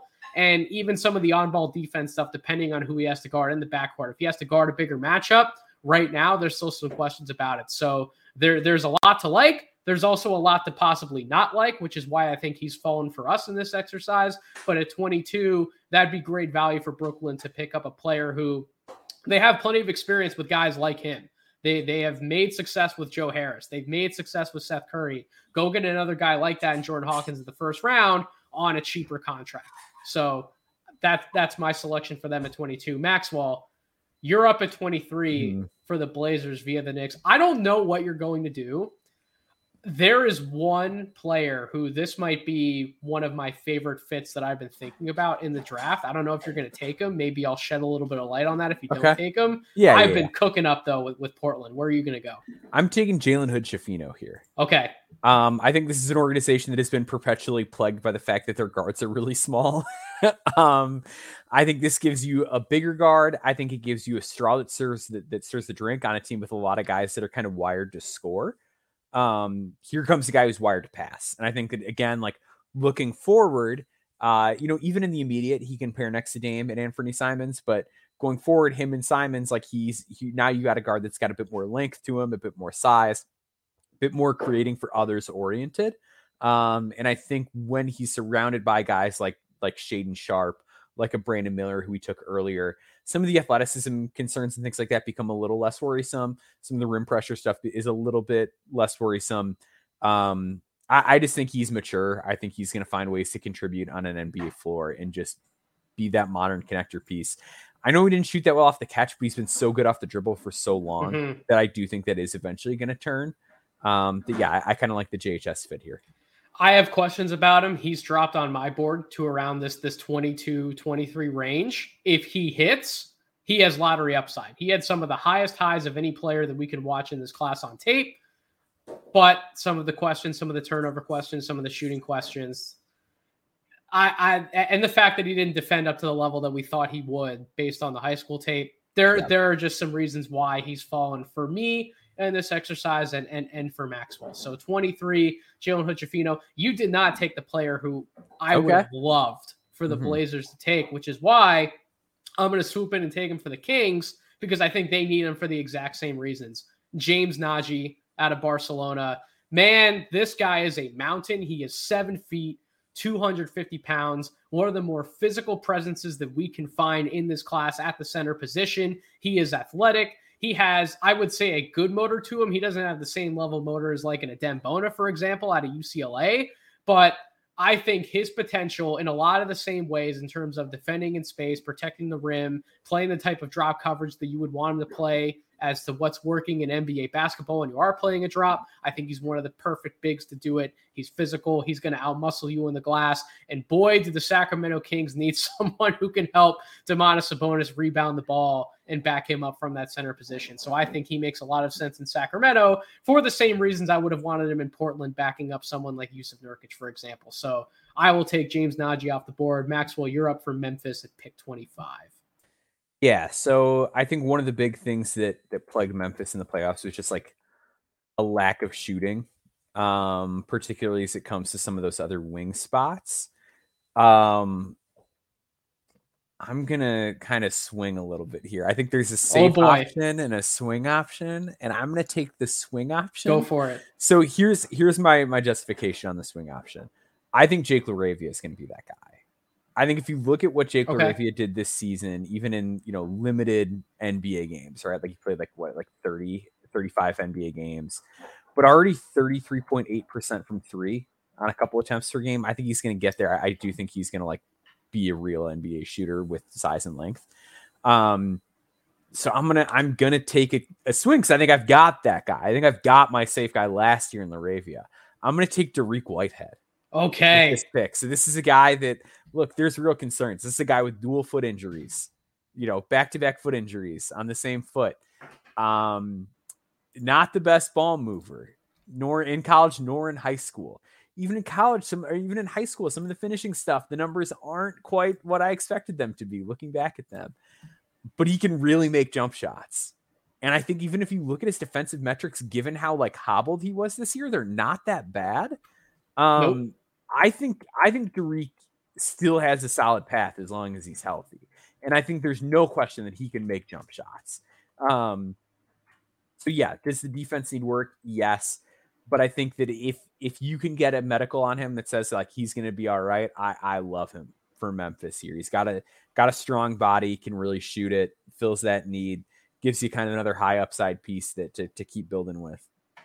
That's the key. What does the medical look like? If the medicals check out and he's going to be back to himself within a couple of years, you're talking about a guy who at one point preseason was number three overall on my board. It's not that we don't believe in him. It's just there's a lot for him to overcome right now. We wish him nothing but the best.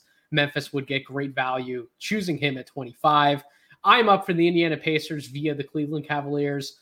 Kris Murray to me is an easy pick for the Pacers. It looks like Mhm. Maxwell wanted to take him with his next pick, but nevertheless, he he's not the springiest athlete. He's not the best mover on the court, but you know what he is? He's a cerebral player who can shoot the hell out of the ball. He knows where he needs to be. He rebounds for his position. And I I, I don't love his defense, but I trust him enough given how many minutes in the role he's likely to have to, to recoup that value on the offensive side of the ball. So I'll take Kris Murray for the Pacers. Maxwell, sorry, bud, you got to go a different direction here for Yeah. the Hornets at 27.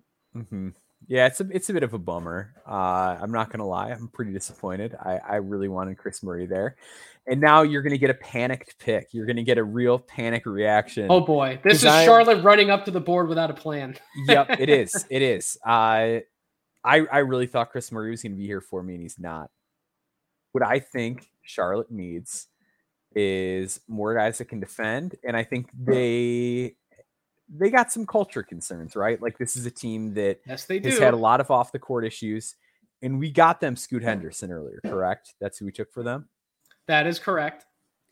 I want to continue building that culture, so I'm going to take a guy that I've I've heard some really good character anecdotes about throughout the season, a guy with size, and baby, it's time to overreact to the NBA Combine. We're taking Olivier Maxence Prosper for the Charlotte Hornets here. We're going for it. We're reaching we're reaching, but I feel pretty good because everyone said, like, look, this guy has improved tremendously year over year.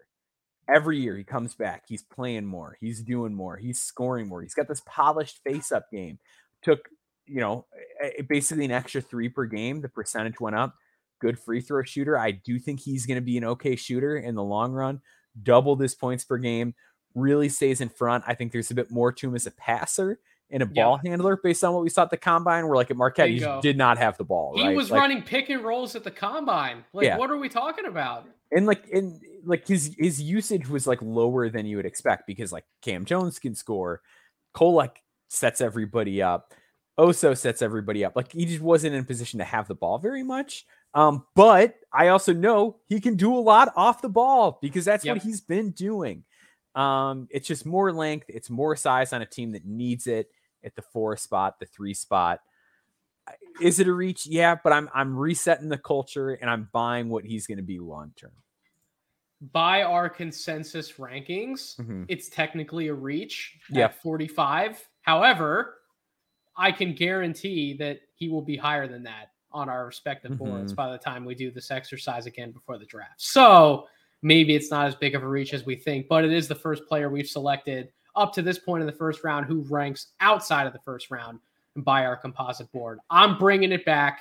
Pick 28, the Utah Jazz via the Philadelphia 76ers. That hurts to say, but I will still make a great pick for the Utah Jazz because we gave them two guys who, in my opinion, I think even if they aren't lighting the world on fire when they first come into the NBA, I do think certainly in Brice's case that he will contribute. And I also think that Kobe Bufkin's going to be able to contribute in a role when he comes into the NBA as well, albeit maybe it's not his ideal role or his ideal ideal production that we would like to have based on projection being taken near the lottery. So I think we can take a project here. Give me Noah Clowney for the Utah Jazz, someone who you and I both really like Noah Clowney. I think if he hits his upside, he is the perfect modern forward that the NBA is looking for, right? Someone who can defend in space, can switch, can guard multiple positions, can shoot the three, was a better finisher at the rim than given credit for, someone who's going to dunk at home more than better than you can give a credit for, someone who loves rebounding, particularly on the offensive glass. Noah Clowney to me is the type of project that you Utah can take, and if it works, talk about the versatility, the athleticism that they can get at that four spot to complement a skilled guy like Lauri at the three or Brice Sensabaugh, and then you have Walker Kessler still to help him out at that five spot. So Noah Clowney for the Jazz. Maxwell, you could take another player for the Pacers here at 29 mm-hmm. via the Celtics. Who are you going with? Yeah, so this is the Pacers pick. Um, a lot of the guys I was eyeing have come off the board in the last few picks. So again, I'm going to reach a little bit, not as we've reached on our board, but a guy that I, have cooled on a little bit based on where I had ranked him last time. Um, I'm going to take Bobi Klintman with this pick for the Pacers. Okay. This is a team that needs a lot of size. Um, I do still ultimately buy his feel. Um, I, I think he's a really good three point shooter too, right? Like he's like 39% from three this year at Wake. Um, track record really solid for a player with his size. I buy the mechanics. And defensively, like he's a really mobile guy. He's going to use some extra weak side rim protection, which like defensively, we're putting together a real monster here, right? With like Miles Turner, with uh Men Thompson. Like we, we're we're really putting the putting the pieces together for this team defensively. With me taking yard for them earlier, it's like really, really important that they get size here. Is Bobi a project? Yes, but I do buy their player development. Ultimately, I think they've done a pretty good job getting guys up to speed in recent years. You look what they did with with Sabonis, with Miles Turner. Um, they've they've done a really good job. So I, I'm I'm taking a bit of a cut, and I'm, I'm going for Bobi. And he's been all but assuredly given a first round promise at this point. We Seems we like obviously it, yeah. don't know who the team is, but it is smart at this point to project him going somewhere in the first round. So at the end of the first round, he's a little bit of a mystery man. We don't know a ton about the full extent of his game because he wasn't given too much opportunity at Wake Forest. Didn't do a ton until, you know, certainly one game towards the end of the regular season. And then he did have that great shooting output in the ACC tournament. But again, a little bit of a mystery man. That's why I think it makes sense if you're going to take a swing on him to do it at the end of the first round, like Maxwell's doing with the Pacers. And at pick number 30 for the LA Clippers, boy, I could go a few interesting directions. What I will do though, I know this guy's been billed more of as a combo guard. I actually do think he has enough juice to play the point. I think he offers some of the same shooting versatility that they have in some of these other guards. And I think he defends better than a lot of the other guards they have on the roster. I'll take Marcus Sasser out of Houston okay. with mm-hmm. this pick. I, I, I really trust what he's going to bring to an NBA team from day one. I could have certainly taken him a few spots higher. I think getting him at 30, in my opinion, is great value. I know. I, I think you were expecting me to go with another hot name out of the combine, but mm-hmm. I have a feeling he will be taken at some point very soon by us. Nevertheless, I will go with Marcus Sasser. We will take one more break. When we come back, we are going to go rapid fire through the second round. Stay tuned.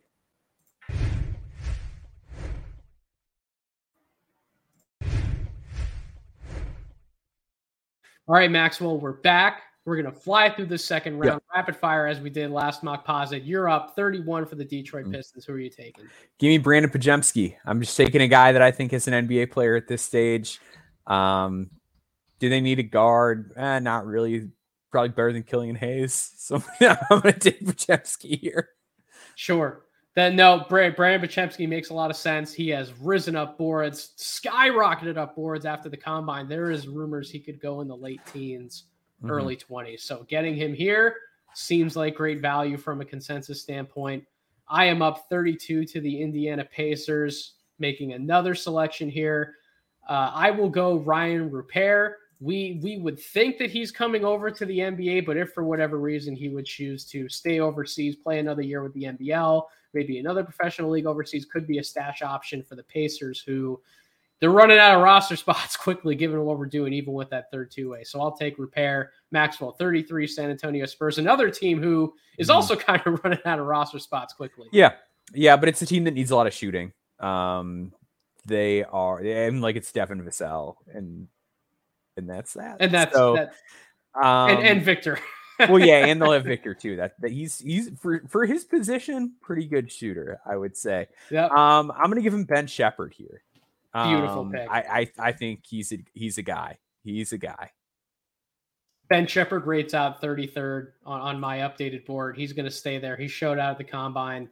Uh, hmm. really has some more juice to his game that I think give him credit for. Charlotte Hornets, pick number 34. I will continue to give them some front court defense, some passing ability out of that front court spot, another high low option, someone who can work with Scoot Henderson, LaMelo Ball, those DHO sets. I will take Trayce Jackson Davis for the Charlotte Hornets. Maxwell, you are up. Boston via the Trailblazers, pick number 35. Yeah, I really liked TJD here. Um, that's a bummer. Oh boy. Uh, let's go. Let's just roll the dice. Let's go with Andre Jackson here. Like, okay, I, I think this is a roster that's got enough shooting on it, and they they do like their bigger guards, right? Like it's a lot of Marcus Smart, it's a lot of Malcolm Brogdon, Derrick White. Like they like size at those positions and they like guys that can defend.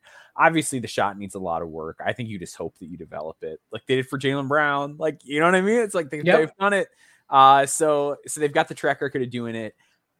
I'm taking that upside cut here. I think he kind of fits everything else they do, like with just defensive intensity, athleticism, length, size. Uh, so you just hope the shot gets to a point where it's respectable. That that to me, listen, the the the, the jack of all trades, the as some would like to call him, Andre Jackson could do a lot and certainly provide chaos in, in the back end of a lineup. 36, the Orlando Magic are up for me.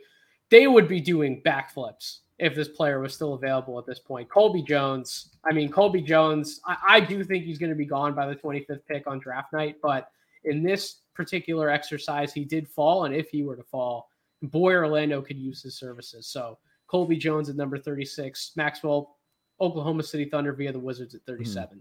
Yeah, can never have too much shooting. And something you've talked about the Thunder a little bit is that they're not a great rebounding team. Um, so I'm going to take a shooter who can rebound. I'm going to take Julian Strawther with this pick. And I think with the guys like Lively and like Chet Holmgren that we've got here, makes you feel a little bit better about the fact that like there are real defensive concerns with him. Um, so yeah, I, I dig the fit. I, I think that he kind of fits well with what they have. And I think it's another case where his struggles are going to be insulated, right? Like the lack of defense, the lack of playmaking. Like it's there's so many other guys that can do those things on that team that I think there it gives him a real path to just safely develop what he can do. So 38 for the Sacramento Kings. I gave them James Nnaji earlier, so I addressed the area of need in the front court. So now I feel like I can take a little bit of a swing here with the 38th pick. And boy, if it works out, if we are dead wrong about this player and he is worth a pick far earlier than where I'm taking him, then Sacramento Kings fans would just be jumping up and down. Nick Smith Jr. out of Arkansas. Oh my here. gosh, I completely forgot he was still on the board. That's he, an L. That's an L for me. I I I apologize to Nick Smith. I, I think like again, Colby Jones, Nick Smith, two names who we could absolutely hear taken in the first round. We decided to take some other swings with those picks, but again, if it works, Sacramento Kings fans are going to be very happy. Charlotte Hornets via the Jazz, pick number 39, Maxwell. Man, I'm kicking myself that Nick Smith was still on the board and I was I was taking some of these guys. No offense, no offense to the guys I've taken. I I, I would have would have tried to hit a home run. So okay, so the Charlotte Hornets, um, we've we've done some okay stuff with them. We've got them some size, we've got them some defense. We're working on on getting the culture in a better place there. Um, let's take a bit of a bet. I know that like maybe betting on two non-shooters is a little bit risky, but I really like Jordan Walsh. Okay, there you go. And so with Jordan Walsh, he cannot shoot. His touch is pretty dang bad on some tougher looks, but that's all he needs to do, right? Like it's a you got one thing you got to work on. Everything else is there. Great feel, NBA frame, good length, competitor, high feel. Give me Jordan Walsh again. Like culture standpoint too, I kind of like it. I, I, I like his attitude. Um, I love how he competes. I love that there was a lot of talk about how like, hey, I might not go in this year. I, I think he's got a good head on his shoulders, and I'm I'm willing to bet on that. I know that we're not giving Scoot the best shooters around him, but I, I think you still just need talent on your team, and, and you do. Jordan Walsh has it. I, I would have taken him with the next pick for the Nuggets via the Mavs at pick mm. number 40. I would have absolutely taken Walsh instead. I will go with a guard who, in my opinion, has a similar style game to that of a Jamal Murray, a combo guard who can get his own, but also loves to work with another big who can pass the ball out of pick and roll. So we've seen the formula work for for Jamal Murray, maybe in a smaller, a, a little less significant sample size type role. Trey Alexander out of Creighton, I think could could certainly yep. work in that Denver style offense. So I will take him at pick number 40. Maxwell up again for the Charlotte Hornets. By, by the way, hmm. one one thing, sh- shout out to Navi who always hits me in the DMs asking questions about a San Antonio Spurs. He, he's been asking me about these teams with multiple second round picks. What's going to happen with a team who has to quote unquote make all of these picks, yet the roster spots are filling up quick? Some of these yeah. picks, Navi, they're going to get traded, they're going to get sold, off. We're, yeah. we're, we're going to see this happen a lot on draft night, particularly with a team like the Hornets. They will not keep and make all these picks. But in this exercise, guess what? We're not owners. We're not trading them. We're not selling them. If we're making them, Maxwell, who you going with at 41? Uh, man, I, I, the Hornets need need more shooting, and there's not a ton of it. Did, did the, the pool board. dry up a little bit for you already? It did. It did. Um, let's let's just give him Landers Nolley. Like this is kind of rich. Oh. It's kind of rich, right? But I think they desperately need shooting, and I'm just like hoping that the rest of the game comes together. And again, a guy with defensive concerns who's going to be insulated with guys like Mark Williams around him. So they they need an older guy in the room, right? Plain, yep. plain and simple. And he is listen, wings who can shoot threes, defend their position, and have experience come in. They generally get NBA opportunities. So maybe it's not too rich. 42, the Washington Wizards via the Bulls. Let's give him a versatile ball handler out of UCLA. Let's give him Jaime Jaquez, a wing who can come in. Man, he can make good decisions for an NBA team right out of the gate. Maybe he's not giving you a little bit of pop defensively, which is why he is being looked at as a second round pick as opposed to a first rounder. But everything else about his game offensively, boy, he can do a little bit of everything. So he is a good fit for Washington at 42. Maxwell, you're back on the clock with the Trailblazers via the Hawks at 43.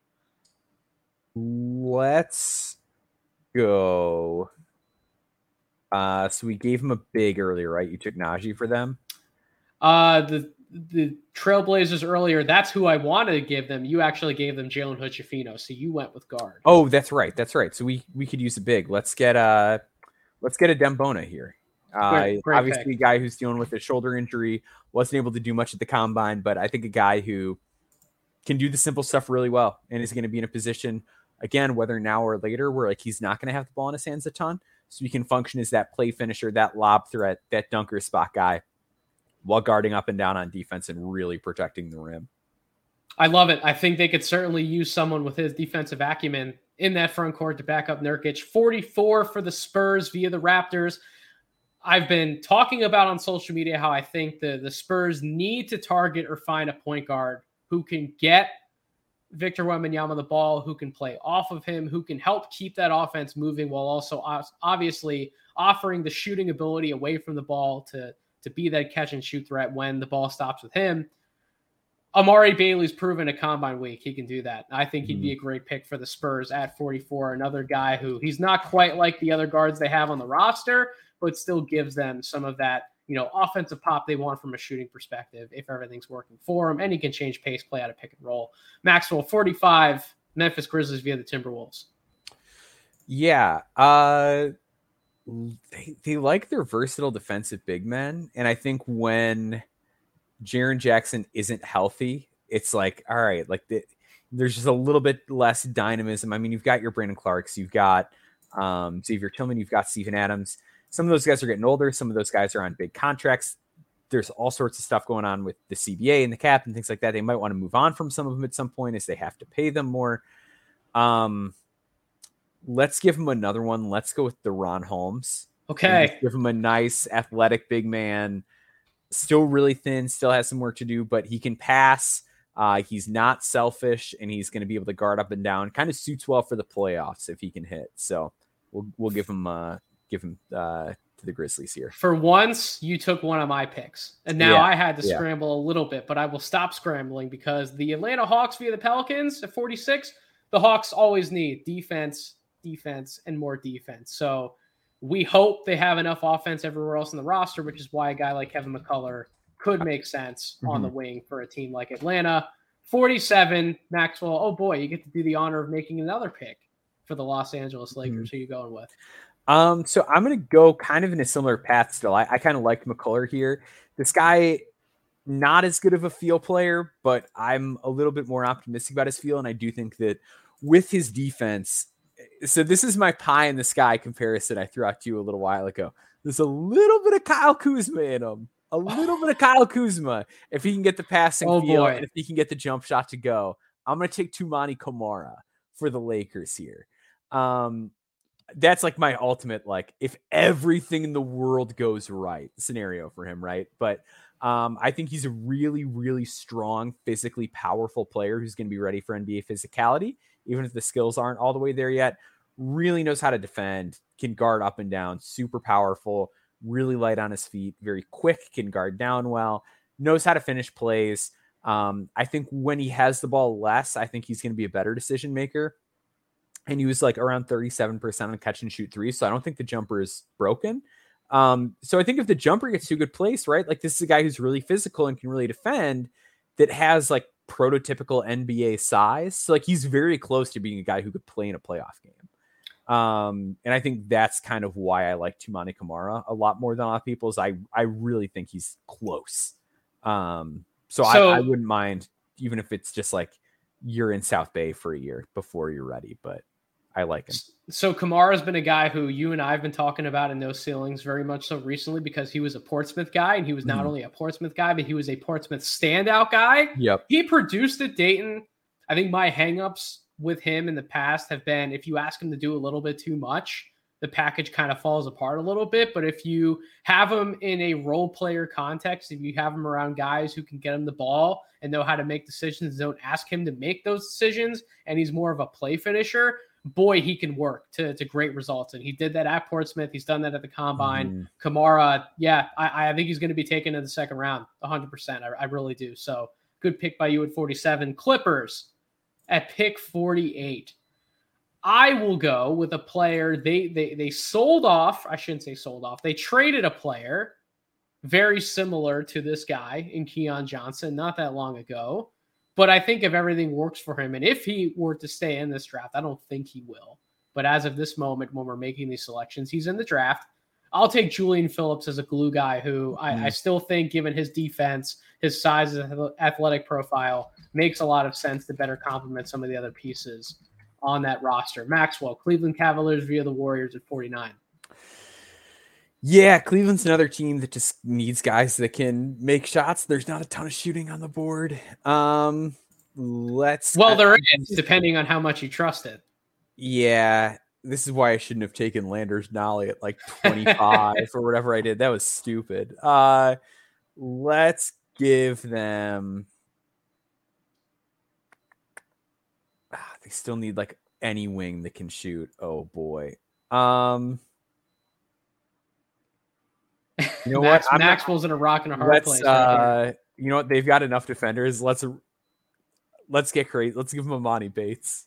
okay. Let's let's hope the Cleveland culture is is in a place that they can uh can kind of workshop some of the flaws because I think he tried at the combine. Like he, he was did. moving the ball, he, he was trying defensively.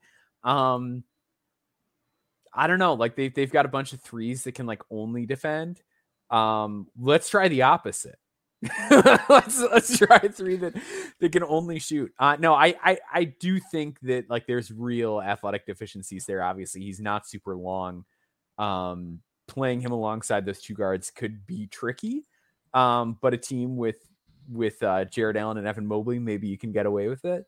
Uh, he's the kind of swing I'm I'm willing to take at 49 if I'm the Cavs.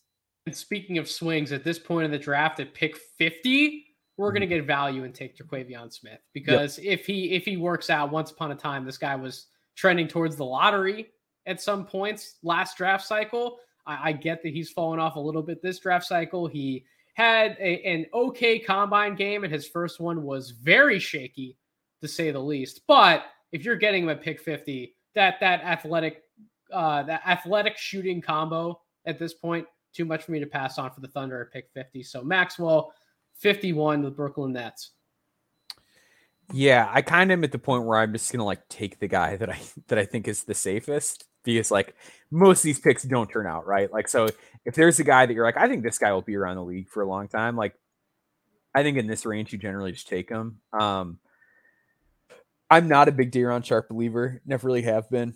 Um, but there is a center I like quite a bit left on the board here, and that's Cliff Omoruyi out of Rutgers. Um, measured crazy long, right? Like seven six wingspan, super mobile, plays his butt off, rim runs hard, gets back on defense every trip down the court.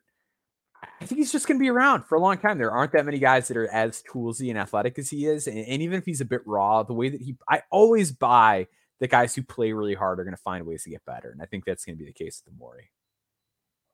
I think that was a great pick. I'm 52 for the Phoenix Suns.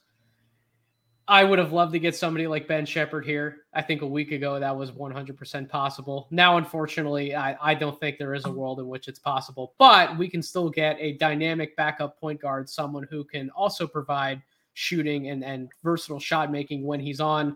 Mike Miles out of TCU has slipped a little bit from where we were once projecting him. Again, okay combine performance, not what we probably would have wanted to see, but mm-hmm. value at 52. Mike Miles going to the Phoenix Suns. Maxwell, Minnesota Timberwolves via the New York Knicks.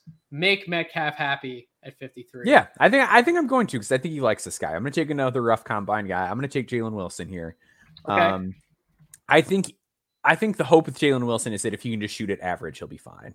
Like he does a lot of stuff okay. Like he he sees the floor all right. Solid competitor defensively, even if he's not like a big time playmaker. Um, yeah, like just knows how to play a role. And I think that the hope is that if he's an okay shooter, he he brings you some depth to this wing position. It's a little bit shallow and a little bit small um, for them. It's a lot of like oversized guys that that can't really score, guys that are a little on the short side. Like they're they're positionally just kind of weird yep. at those like two, three, four spots. So um, yeah, I think if Jalen Wilson can can hit, he he sort of fills a nice little need for them there. So 54 for the Sacramento Kings. I will take Arthur Kaluma, another forward who, you know, fits that combo forward archetype. What we thought was going to show much more offensive polish coming into this season. Unfortunately, that didn't happen for him. And his defense was also hit or miss at times. If everything ends up working out for him, I do think he can provide more value than the 54th pick, which is why I'm hoping he goes back to school to better improve his draft stock. But if he's still here, I think Kings fans would be happy to get him with the 54th pick. Maxwell, pick 55, or we're almost through the mock draft. We can yeah. do it. Four more picks. Yeah, let's give him Nae'Qwan Tomlin. Just a guy who's love it. W- kind of weird that he wasn't the combine. I don't know what's going on. If it's just like maybe teams think he's going back to school, so they didn't put him down. I don't know. A uh, lot of upside if he hits late late comer to the game, gives some size. I think he's sneaky good at passing um, yeah, let, let's try. that that's all we can do, right? That's all we can do is is at least try. Mm-hmm. Um, I I also think he's going back to school, but if he's he, he declared if he's still in the draft, mm-hmm. we can we can still pick him up to this point. 56 Memphis Grizzlies. I will give them Jaylen Clark. His his latest injury is a little scary, going to take a little bit of time to recover from. But if he does fully recover, you can argue taking him shoot 20 spots, 15 to 20 spots higher than where I'm getting him at 56, was one of the best defensive players in the country in college basketball for UCLA and helped have UCLA the type of season that propelled them in the in the NCAA tournament. So Jaylen Clark at 56 to the Grizzlies. Maxwell Wizards via the Celtics pick 57. Yep. So there's two guys left. I'm not wild about either of them, but I'm going to take Duricic because I don't necessarily have to yep. have him on my team right away. Uh, so I'm just going to hope that the shooting is a slump and that it comes around overseas. Paul Duricic, pick 57. That leaves me the final pick on the night, pick 58. I have a few names I can choose from. I am not in love with the majority of them, so I will just take the guy I trust the most at this point. That would be Adam Flagler out of Baylor. So mm-hmm. that is the end of Mockposite 7.0 Maxwell. Any any final thoughts on how the exercise turned out? Did we get a little too crazy? do you think we, we ended up playing it, you know, as well as we could have? Where do you think we landed with this mock Yeah, I re- I thoroughly regret the Landers Nolley pick. I like Landers Nolley, but that's the one that I any any other way like, we could have talked about it. Maxwell regrets a second round pick. That's that's yeah. so on brand. Yeah, I, I, wish I could have that one back, but other than that, I uh, I, I feel pretty good, and I, I do think that like if they could get him on a two way, or if they get him with that other pick that they have. That's like, uh, did they have another one? No, they didn't have another one. That was the last one. All right. Well, yeah, I, I, don't feel good about that one, but I think I like the way our the top of our board shook out. I like the top part of this draft. I thought it was very interesting. I thought the Ausar wrinkle with the Rockets was different. I didn't anticipate it, but it made for made for some fun discussion. I think it did, and that's that's the one pick that I would circle as well. Where if we did this Mockposite exercise again, when we do it again, I, I can't imagine that Ausar will be the pick, but I think the Rockets should be open to not just the men, but also Ausar because of how mm-hmm. he can complement and build out the rest of his offensive game and how he can fit with everyone else. So other, other than that, I really do like a lot of the, the, the directions that we went in this Mockposite exercise. But hopefully, you in the audience found our discussion and our picks certainly interesting. We will have a physical copy of this Mockposite draft up on social media shared with the episode. So if you're not following me on Twitter at Draft Deeper, if you're not following Maxwell on Twitter at Boundboards, or the, the most egregious sin of them all, if you're not following No Ceilings NBA on Twitter at No Ceilings NBA, please make sure you're doing so because we are always sharing stuff on social media, all of our content platforms, IG, TikTok, YouTube. If you want content, just follow us. I promise we're going to give you all the draft content you can handle. And most importantly, the Substack NoCeilingsNBA.com. We have plenty more content coming. Maxwell, by the time you listen to this podcast, we'll have a full NBA draft combine recap up, like you said at the top of the episode. Please don't miss that. I will be breaking down some fun draft scenarios at the top of the lottery. Some of these teams will have difficult decisions to make. What would I advise them to do if I were in that position? And oh, by the way, one last plug home and away Tuesday morning. I promise you don't want to miss it. Should I should, should are, I give are, it away, Maxwell? Yeah, it's time. People want to know because I know, and I've been like having a hard time keeping my mouth shut about it. If, so if, I, if I people, people, are still listening to, to, this podcast an hour 42 minutes in, they do deserve to know who the home and away guest is. I have Coach Jason Hart of G League Ignite joining me on an episode of Home and Away. I promise he was he was a fantastic guest. someone who's been around the game at a high level for a long time. You do not want to miss some of his thoughts and takes on his guys, as well as where the game of basketball is going, where the G League is at. I promise it's thoughtful and engaging conversation. So make sure you're staying tuned to the podcast platform, wherever you get your podcast, Apple Podcast, Spotify, YouTube for this show, as well as many others, including the home and away episode dropping on Tuesday morning. But until we meet again on this podcast, thank you so much for listening. I hope you all have a wonderful rest of your week.